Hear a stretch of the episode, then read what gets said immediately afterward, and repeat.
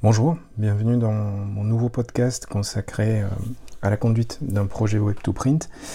Euh, aujourd'hui, donc, euh, après avoir abordé les questions relatives au cadrage de votre projet web to print, à l'analyse des risques et à la préparation de votre document d'appel d'offres, bah, je vais vous indiquer un petit peu comment choisir une technologie et un prestataire. C'est une étape clé dans un appel d'offres et ce n'est pas toujours évident de, choisir le bon prestataire et de surtout déterminer sur quels critères on peut le, sélectionner. Alors tout d'abord la question de la technologie. Euh, sur un projet web to print, comme sur des projets e-commerce euh, en général, mais c'est plus prégnant euh, dans l'imprimerie par rapport aux contraintes propres à l'édition de, documents en ligne et au flux d'impression. on se pose toujours la question de se dire est-ce que j'achète un produit clé en main avec euh, certaines garanties ou autres, ou est-ce que je me lance dans un développement sur mesure? Et souvent, on m'interroge, on me dit, bah écoutez, euh, voilà, moi je veux me lancer dans, le web to print, mais euh, je ne sais pas quel choix faire. est-ce qu'il vaut mieux se créer sa solution sur mesure ou au contraire, voilà, prendre du standard? C'est difficile de répondre, mais je vais essayer de vous donner un petit peu des, éléments d'orientation qui sont issus de, ma propre expérience. Vraiment, la grande difficulté dans l'imprimerie par rapport au commerce électronique, c'est qu'on ne vend pas des chaussures. Euh, dans le commerce euh, e-commerce standard, lorsque vous recevez votre commande et que le paiement est réalisé, ben, en général, vous avez un service logistique qui va aller faire du picking dans les entrepôts et qui va expédier euh, un colis. Grosso modo, au moment où la commande est reçue, le gros du travail est réalisé. A l'inverse, dans l'imprimerie en ligne, bah, le gros du boulot commence au moment où la commande est reçue, puisqu'il n'y a rien de standard et que donc euh, il faut commencer la production au moment où vous recevez le paiement. Et ça, c'est une grosse différence vraiment très très euh, particulière à l'imprimerie en ligne et globalement à la personnalisation à la demande. Donc concrètement, euh, pour distinguer les technologies euh, sur étagère des développements maison, il faut se dire que dans les deux cas, il y a des avantages, il y a des inconvénients, et chacune de ces orientations, de ces axes, correspond à des problématiques différentes. Si on prend le cas de la technologie sur étagère, c'est-à-dire que vous allez aller trouver un éditeur de logiciel ou un intégrateur et qu'il va vous dire bah écoutez moi j'ai cette technologie elle permet de faire ça ça ça et ça vous l'achetez ou vous souscrivez à une option d'abonnement par mois sous forme de ce qu'on appelle du, SaaS, Software as a Service. Euh, et vous avez toutes ces fonctionnalités et je peux vous accompagner dans des développements spécifiques. Donc cette technologie, elle présente un certain nombre d'avantages. C'est tout d'abord, le périmètre fonctionnel est connu à l'avance. Vous savez ce que vous achetez. Très clairement, vous savez que vous avez une grille de fonctionnalités. On va vous dire, moi, j'intègre euh, un éditeur en ligne, j'intègre euh, des systèmes de gestion de commandes, j'intègre euh, du pré-flight, voilà. Vous allez avoir un peu comme un menu à la, à, la carte avec tout un tas de, fonctionnalités que vous allez pouvoir choisir ou pas en fonction de votre projet, mais toutes ces choses-là sont, sont claires. Vous avez aussi la possibilité de le tester à l'avance. Et ça, mine de rien, c'est extrêmement important parce que ça vous permet via des espaces de démo ou euh, même des, prototypes qui sont montés par, euh, par les prestataires, de vous faire une idée du degré de compatibilité de cette technologie avec vos besoins. Ensuite, second point, c'est que vous disposez généralement sur ces plateformes, il n'y en a pas 50 sur le marché, mais un certain nombre qui sont assez connus, vous pouvez avoir un retour d'expérience des utilisateurs. C'est-à-dire demander à l'éditeur ou à l'intégrateur de vous mettre en contact avec des sociétés qui utilisent ces technos et de discuter avec euh, les utilisateurs pour avoir euh, leurs sentiments, euh, leur feedback sur l'outil qu'ils déploient. le budget généralement est connu et maîtrisé, c'est-à-dire qu'on va vous dire, bah écoutez, si vous prenez telles options, c'est tant par mois, vous voulez un dev spécifique, etc., bah, ça va être telle grille de prix, on est vraiment un petit peu sur l'achat comme d'une voiture, on va vous dire en fonction des options que vous prenez, c'est tel prix. Euh, c'est vraiment ce principe-là. Et du coup, ce qui est aussi maîtrisé, c'est le time to market. Si vous vous rappelez, dans les épisodes précédents, je vous, disais à quel point c'était important, le time to market, d'aller, quand on a une idée, il faut aller vite dans le, dans le déploiement et, la rencontre du client. Et là, avec des solutions sur étagère, si votre demande est assez standard, ce qui quand même couvre une grosse part des, besoins de l'impression en ligne, vous avez la possibilité d'aller rapidement sur le marché. Autre avantage, bah, c'est que vous n'avez pas de compétences en développement à avoir en interne. Ça, c'est le boulot de l'éditeur du logiciel et, euh, de, éventuellement son intégrateur et ses équipes spécialisées. Euh, vous avez des compétences à développer dans le paramétrage, euh, dans, l'apprentissage de l'outil, mais vous n'avez pas à le connaître en termes de développement au sens du, code informatique à, proprement parler. Et puis de la même manière, vous n'avez pas de compétences nécessairement en infrastructure informatique à développer, puisque souvent ces plateformes sont hébergées, donc vous achetez un niveau de service. Et puis, de plus en plus, et ça c'est quelque chose auquel il faut faire extrêmement attention, euh, beaucoup de ces solutions sur étagère viennent avec des connecteurs standards vers les principales plateformes euh, informatiques ou plateformes de, de, commandes d'imprimés. Euh, et donc ça, ça vous permet assez rapidement d'ouvrir votre site e-commerce à des plateformes, externes. Côté inconvénient, bah là on a un petit peu le revers de la médaille, forcément. Comme vous n'avez pas de compétences en développement à avoir et que vous achetez un produit standard, bah, vous avez un cadre technologique qui est contraint, qui, dépend des choix qui ont été faits par l'éditeur de logiciel. Et là, il faut vérifier que ce ne soit pas trop ancien. Il y a certains éditeurs qui ont fait des choix qui se légitimaient il y a peut-être 10 ans, mais qui aujourd'hui commencent à être un petit peu datés. Euh, parfois peut-être même en sécurité. Euh, suivant les technos que vous allez utiliser et les personnalisations que vous allez faire, vous risquez de, manquer un petit peu de différenciateur par rapport à vos concurrents, c'est-à-dire de proposer des boutiques qui sont assez standards. Ça peut être un inconvénient, ça n'est pas forcément euh, toujours, mais en tout cas il faut en être conscient.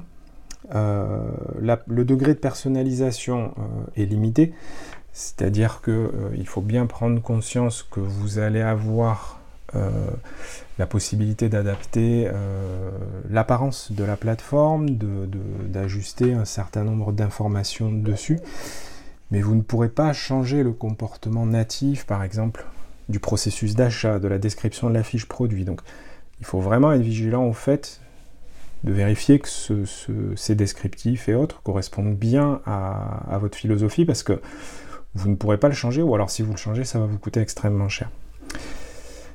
Autre point, forcément on en a parlé, vous avez un cadre technologique contraint, ça veut dire que vous êtes dépendant de ce cadre et des choix qui ont été faits par l'éditeur. Vous allez vous embarquer avec ça pour plusieurs euh, années.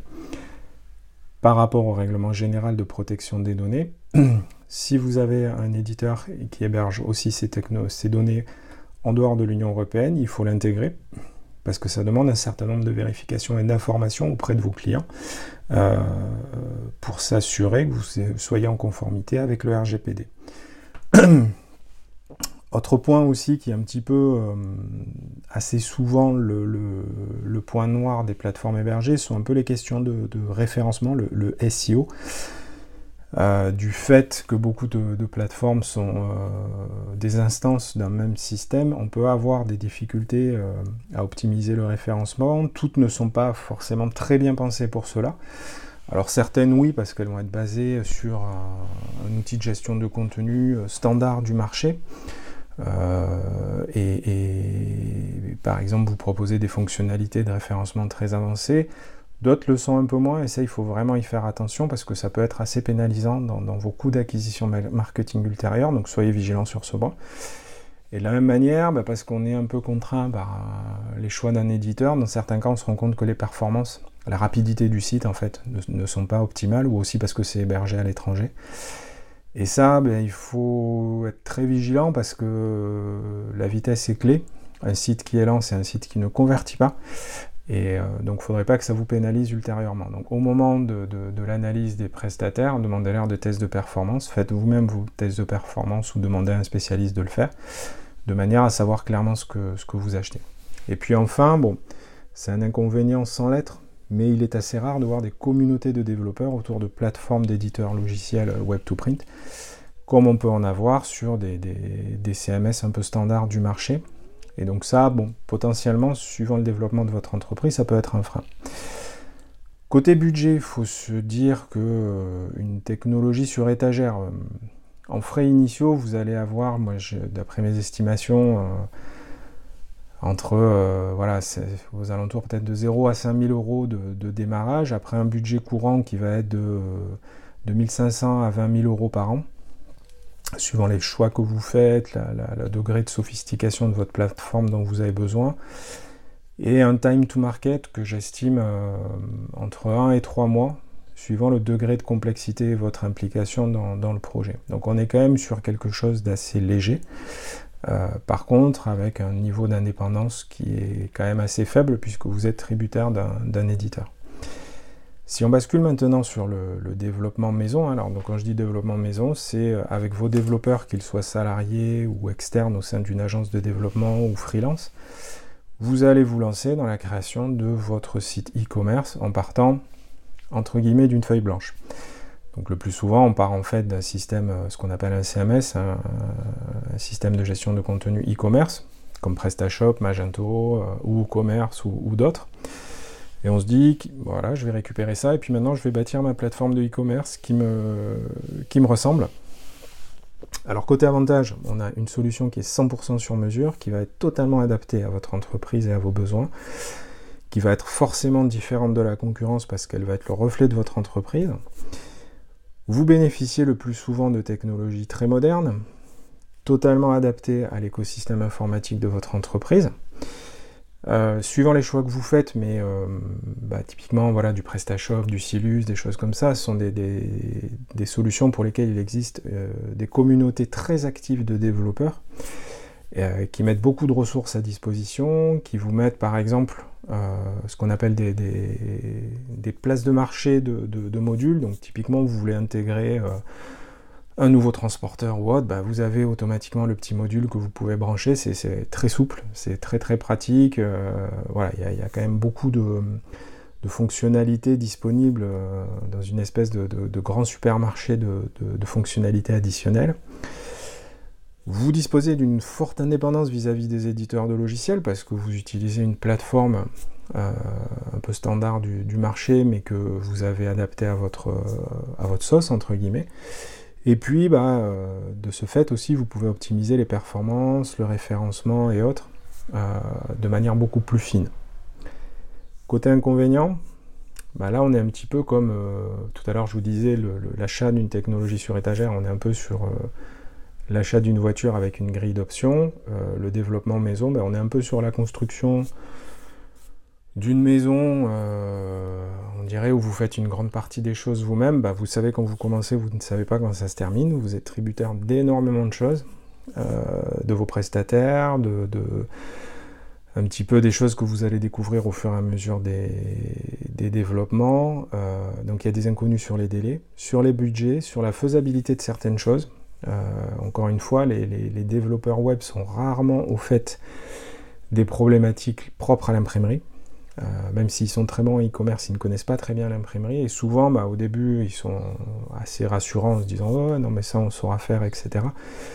Et puis ils découvrent euh, au fur et à mesure que c'est un monde très complexe, l'imprimerie, et que bah, finalement, les choses qu'ils estimaient simples se, révèlent euh, complexes et coûteuses. Il y a aussi un risque, ce que j'appelle le syndrome de la boîte noire dans le développement. J'aime beaucoup les développeurs et, leur culture et je travaille avec beaucoup d'entre eux, mais ils me font penser un peu aux garagistes ou aux artisans, c'est-à-dire que euh, voilà, ils ont une tendance à tout vouloir faire par eux-mêmes ou à, sous-estimer le temps que ça peut prendre. et une fois confrontés au travail, on se rend compte parfois que c'est très coûteux, très long, euh, et donc aussi que vous pouvez avoir un peu ce syndrome de boîte noire, en particulier si vous travaillez avec certaines agences, c'est que le projet va démarrer, vous allez avoir assez peu de feedback, et puis à un moment donné, on va vous présenter quelque chose qui ne, répond pas ou qui ne correspond pas à ce que vous imaginiez, et là c'est déjà assez tard euh, pour euh, changer les choses. Si je reprends l'exemple de la maison, Imaginez que les fondations soient coulées, que le premier étage soit monté. Là, on vous fait venir et puis euh, finalement, vous vous rendez compte que ça ne correspond pas du tout au plan ou pas ce que vous imaginiez ou qu'il y a un problème majeur. Bah, voilà, les fondations sont déjà faites. Quoi. Donc, euh, changer tout ça va coûter cher. Euh, autre risque et inconvénient, c'est un time to market qui est long et en plus qui est un point d'interrogation, c'est-à-dire que vous n'avez pas d'idée sur le moment à partir duquel vous allez pouvoir commencer à vendre. Ça, c'est un souci, clairement. ne pensez pas non plus que parce que vous apprenez un CMS du marché, que vous allez développer votre boutique, qu'à partir de là, vous serez tranquille et qu'il n'y aura plus de développement à faire une fois votre boutique en ligne. C'est faux. Il faut vous dire que euh, les CMS, bah, c'est un peu comme votre ordinateur, ça nécessite des mises à jour constantes, à la différence que les mises à jour vont être vont nécessiter des, adaptations constantes, pardon, et euh, dans certains cas, euh, des adaptations aussi urgentes pour des questions de sécurité ou autre. Donc vous allez avoir un budget de développement récurrent. Donc si d'un côté vous n'êtes pas tributaire d'un éditeur, vous allez être tributaire de développeurs, d'intégrateurs et autres. Donc il faut quand même en avoir conscience et euh, vous allez avoir des budgets à investir tous les ans dans votre plateforme. Euh, un inconvénient, alors qui n'est pas forcément un, mais quand même qu'il faut souligner par rapport à une solution euh, d'un éditeur, c'est que vous devez développer des compétences en interne, des compétences en développement, en conduite de projet, en culture informatique. C'est des nouveaux métiers, c'est des nouveaux codes qu'il vous faut intégrer. Donc ça, il faut en être conscient et c'est pas, pas toujours simple parce que c'est des ressources qui sont assez difficiles à trouver, euh, c'est des compétences pointues. Euh, il y a aussi des connecteurs à développer euh, vers des, technologies, on va dire métiers, par exemple des flux, pré-presse, des choses comme ça. Là, c'est rare qu'il y ait des connecteurs standards qui existent, contrairement aux éditeurs de technologies sur étagère. Et puis un des derniers inconvénients, euh, qui n'est pas des moindres, c'est que à un moment donné, vous allez faire le choix du socle un petit peu technologique de votre plateforme. Donc voilà, je disais PrestaShop, Magento ou autre. Euh, vous n'avez aucune garantie sur la pérennité de cette technologie. Euh, derrière, c'est de l'open source, ce sont des communautés. À un moment donné, pour une raison ou une autre, une technologie peut passer de mode ou euh, la société qui l'édite ou autre euh, faire faillite ou passer sur un autre projet, et vous pouvez vous retrouver assez vite avec une technologie obsolète. C'est déjà arrivé souvent par le passé, euh, donc c'est aussi un risque dont il faut être conscient. Maintenant, côté budget, alors la, mise en place, la première version de votre site e-commerce, ben, je dirais, peut vous coûter de 0 à 200 000 euros, grosso modo, suivant votre degré de compétence en développement en interne. Si vous-même ou dans votre équipe il y a des développeurs, ça ne va pas vous coûter d'argent à proprement parler, ça va vous coûter du temps. Euh, beaucoup de temps probablement, mais euh, effectivement le budget investi sera, sera assez faible. À l'inverse, si vous faites faire un site euh, par un prestataire extérieur en partant de zéro, même sur un PrestaShop ou sur un, voilà, sur un Magento ou un Silius, il faut vous dire que globalement, euh, le ticket va se situer, euh, d'après mon, expérience, entre 60 et 200 000 euros. Et après, tous les ans, vous allez devoir investir euh, pas loin de 50 000 euros, à moins effectivement que vous développez tout en interne, mais là, ça va être des, des coûts salariaux. Le time to market, alors, si vous faites quelque chose d'extrêmement simple, d'extrêmement basique, ça peut être fait en 4-5 mois. Euh, sinon, sur un projet d'ampleur un peu plus importante, on va être sur du 8 à 12 mois. Et votre indépendance bah, sera euh, moyenne à forte suivant votre euh, degré de, maturité en informatique. Donc, pour résumer, le choix d'une techno ou d'une autre va dépendre de votre degré de maturité en projet informatique.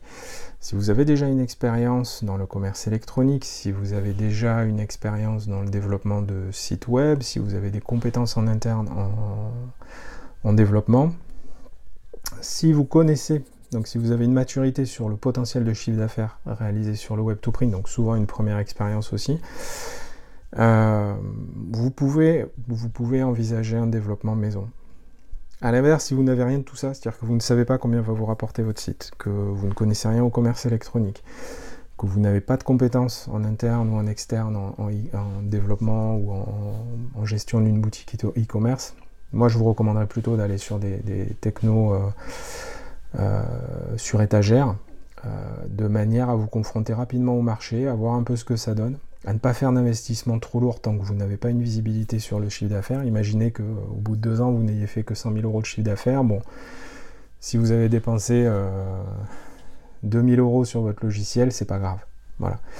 Si vous avez développé un site euh, qui coûte 150 000 euros et que vous n'avez fait que 100 000 euros de chiffre d'affaires et donc euh, moins de 20 000 euros de probablement moins de 20 000 de marge, euh, vous aurez pris un gros bouillon et ça sera en pure perte. Donc voilà, moi c'est un petit peu mon, mon, mon sentiment par rapport à tout ça. Pour conclure, je dirais en termes de recommandations, le e-commerce, en priorité, c'est du commerce. Donc il faut se focaliser sur la vente. Privilégiez toujours vos clients. Visez le time to market le plus court possible pour obtenir rapidement du chiffre d'affaires et des retours concrets d'utilisateurs. Encore une fois, en toute euh, bienveillance, méfiez-vous un petit peu des, développeurs. Ils ont ce syndrome un peu de l'artisan qui vous dit oui, oui, oui, puis bon, après il va se rendre compte que c'est plus lent ou que c'est plus coûteux. Euh, ils ont tous un petit peu la volonté de, créer leur tour de Babel, euh, mais que vous allez sponsoriser. Et puis, il y a ce risque de tout vouloir tout faire soi-même. Et donc, de réinventer la roue en permanence avec les coûts et les durées que ça représente. Adaptez aussi vos investissements en fonction de vos ambitions de chiffre d'affaires. En dessous de 500 000 euros de revenus annuels, moi j'irais quand même privilégier une technologie sur étagère calculer la marge que ça va vous ramener et, euh, voilà, et ce qui vous coûtera le moins cher et qui va vous permettre le plus rapidement de, de, faire des ventes. Et puis, une fois que vous aurez atteint un certain seuil, peut-être au-delà de 500 000 euros, commencez à vous poser des questions. Est-ce que je continue sur cette techno? Est-ce qu'elle tient la route? Ou bon, est-ce qu'il est temps de passer sur une techno, un développement complet euh, euh, et autres ayez en tête que euh, votre métier, c'est d'être imprimeur, c'est pas d'être éditeur de logiciels informatiques ou de plateformes e-commerce.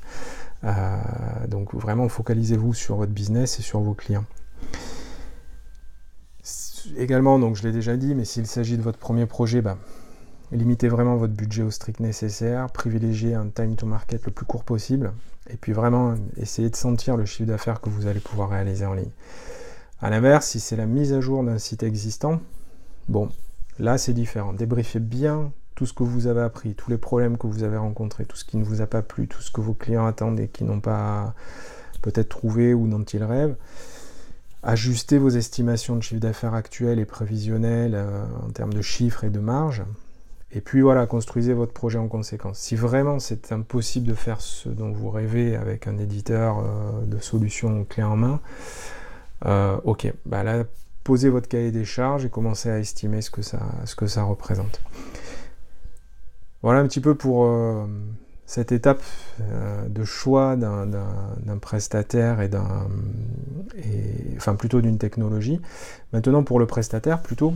Alors, comment choisir euh, son prestataire parmi une, les, les, 5 ou 10 que vous aurez consultés lors de votre appel d'offres? Alors là, qu'il s'agisse de techno euh, standard ou de, développement maison, la première des choses, c'est de dire que le prix n'est pas le seul critère. C'en est un, important, bien évidemment, mais c'est loin d'être le seul. La première des choses que je vous recommande, c'est de rencontrer tous vos prestataires. Ça paraît basique, ça paraît idiot même, mais non, ça ne se fait pas toujours.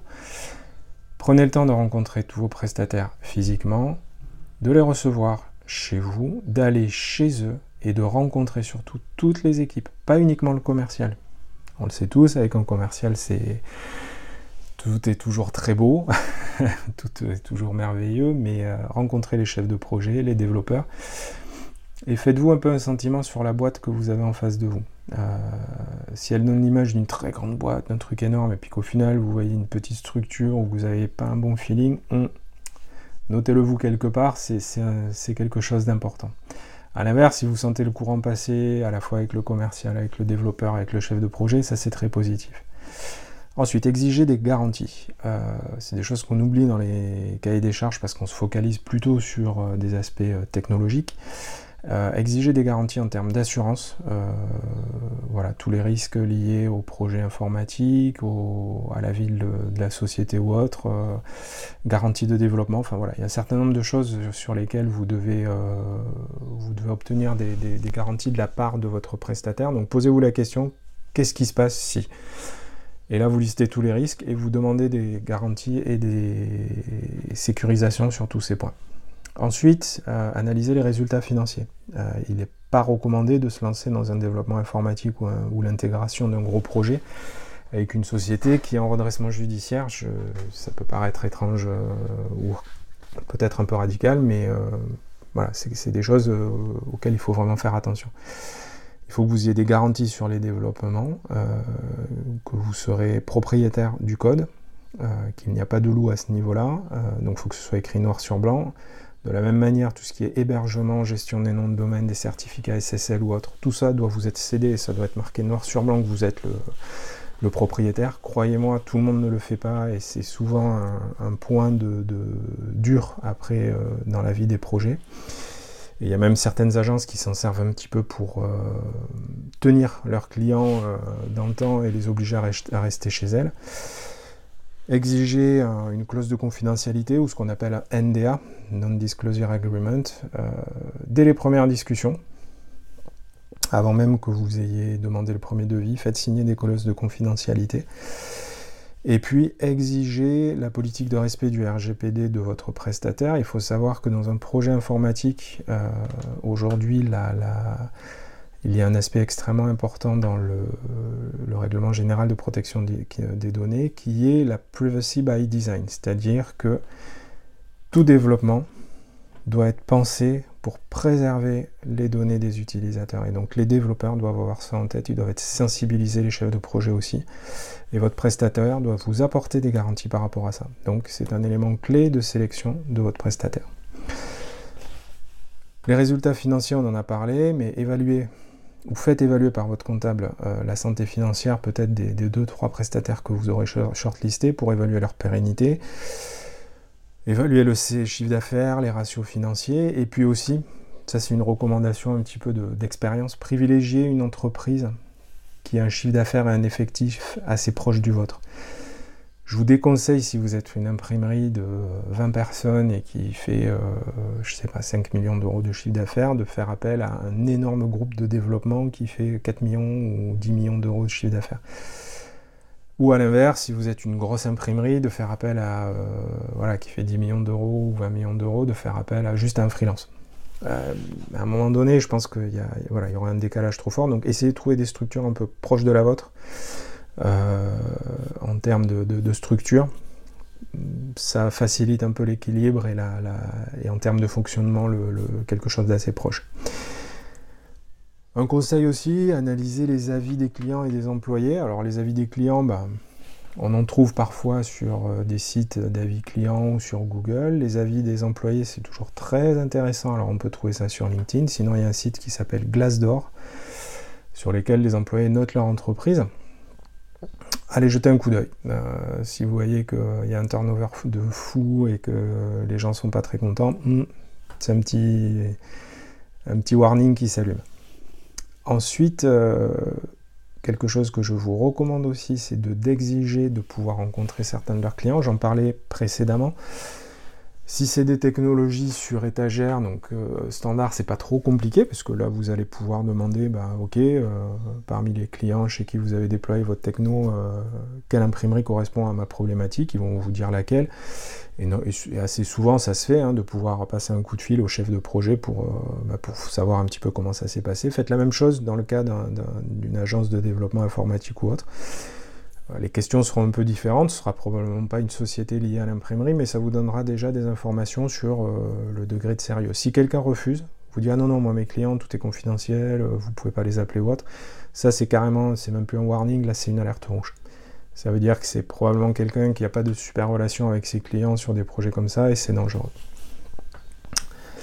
Autre point aussi, euh, très important auquel il faut faire attention dans le, choix du prestataire et sur lequel il faut être hyper vigilant, bah, vous demandez un paiement fractionné.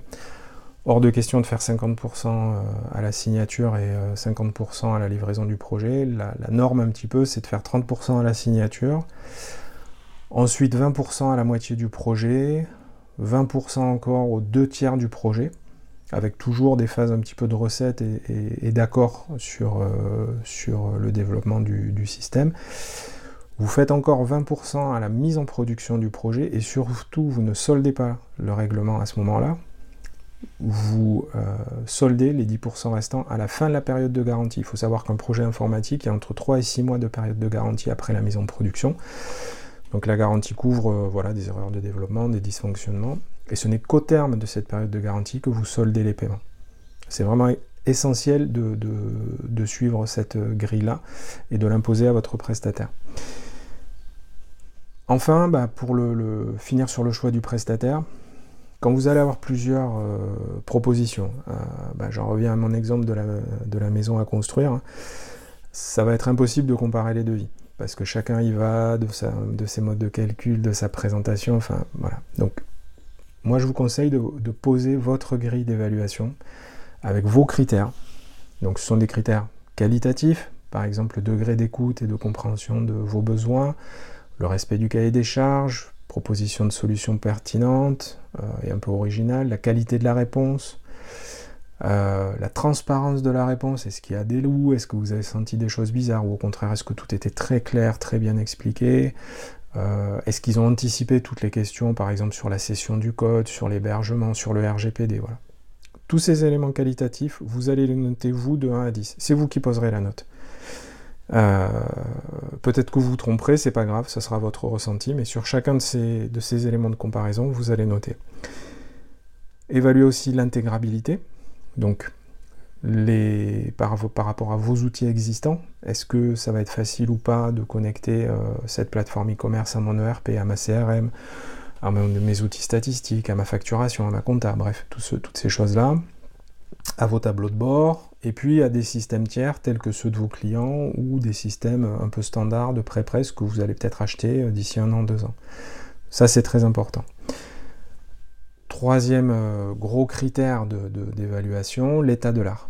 Est-ce que les technologies proposées sont éprouvées, robustes et réputées, ou est-ce que ce sont des choses extrêmement exotiques ou trop moderne, ça clairement je vous recommande de le fuir. Euh, si vous voyez des choses, euh, des technos voilà, qui sont pas utilisés euh, en France, où on vous dit ouais c'est la dernière techno à la mode, tous les développeurs sont en train de basculer dessus, voilà. fuyez-le parce que c'est des technos sur lesquels il n'y a pas de recul.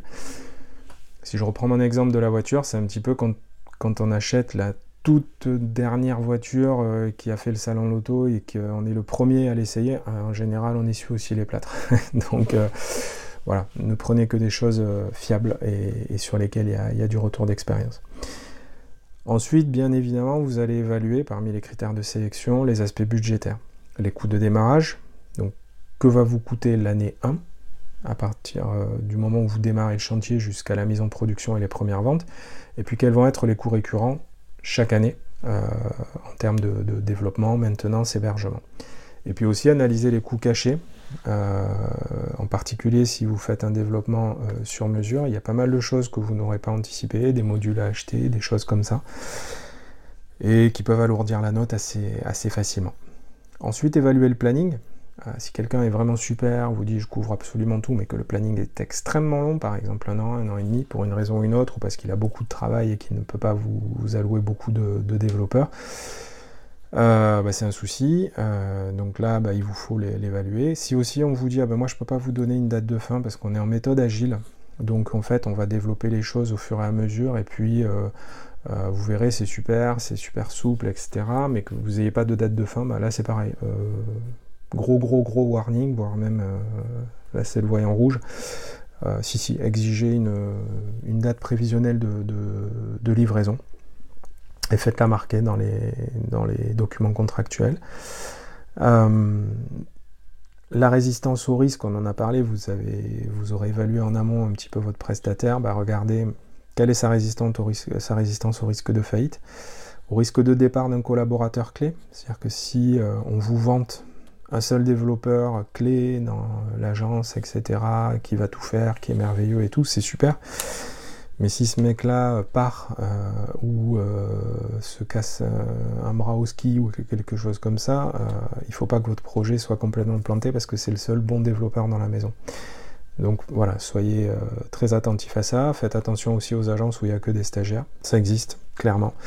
Et là, ça veut dire qu'en permanence, sur la durée de vie de votre chantier, vous allez changer d'interlocuteur en permanence. Euh, voilà, donc ça c'est quelque chose d'assez important. Et puis le dernier critère de sélection sur lequel vous allez devoir mettre une note, Et là, c'est en votre âme et conscience, c'est le feeling. Avec quelle structure avez-vous un bon feeling qui passe? Humain, parce que ben, c'est avant tout une euh, aventure humaine, c'est des gens euh, avec qui vous allez collaborer de manière proche.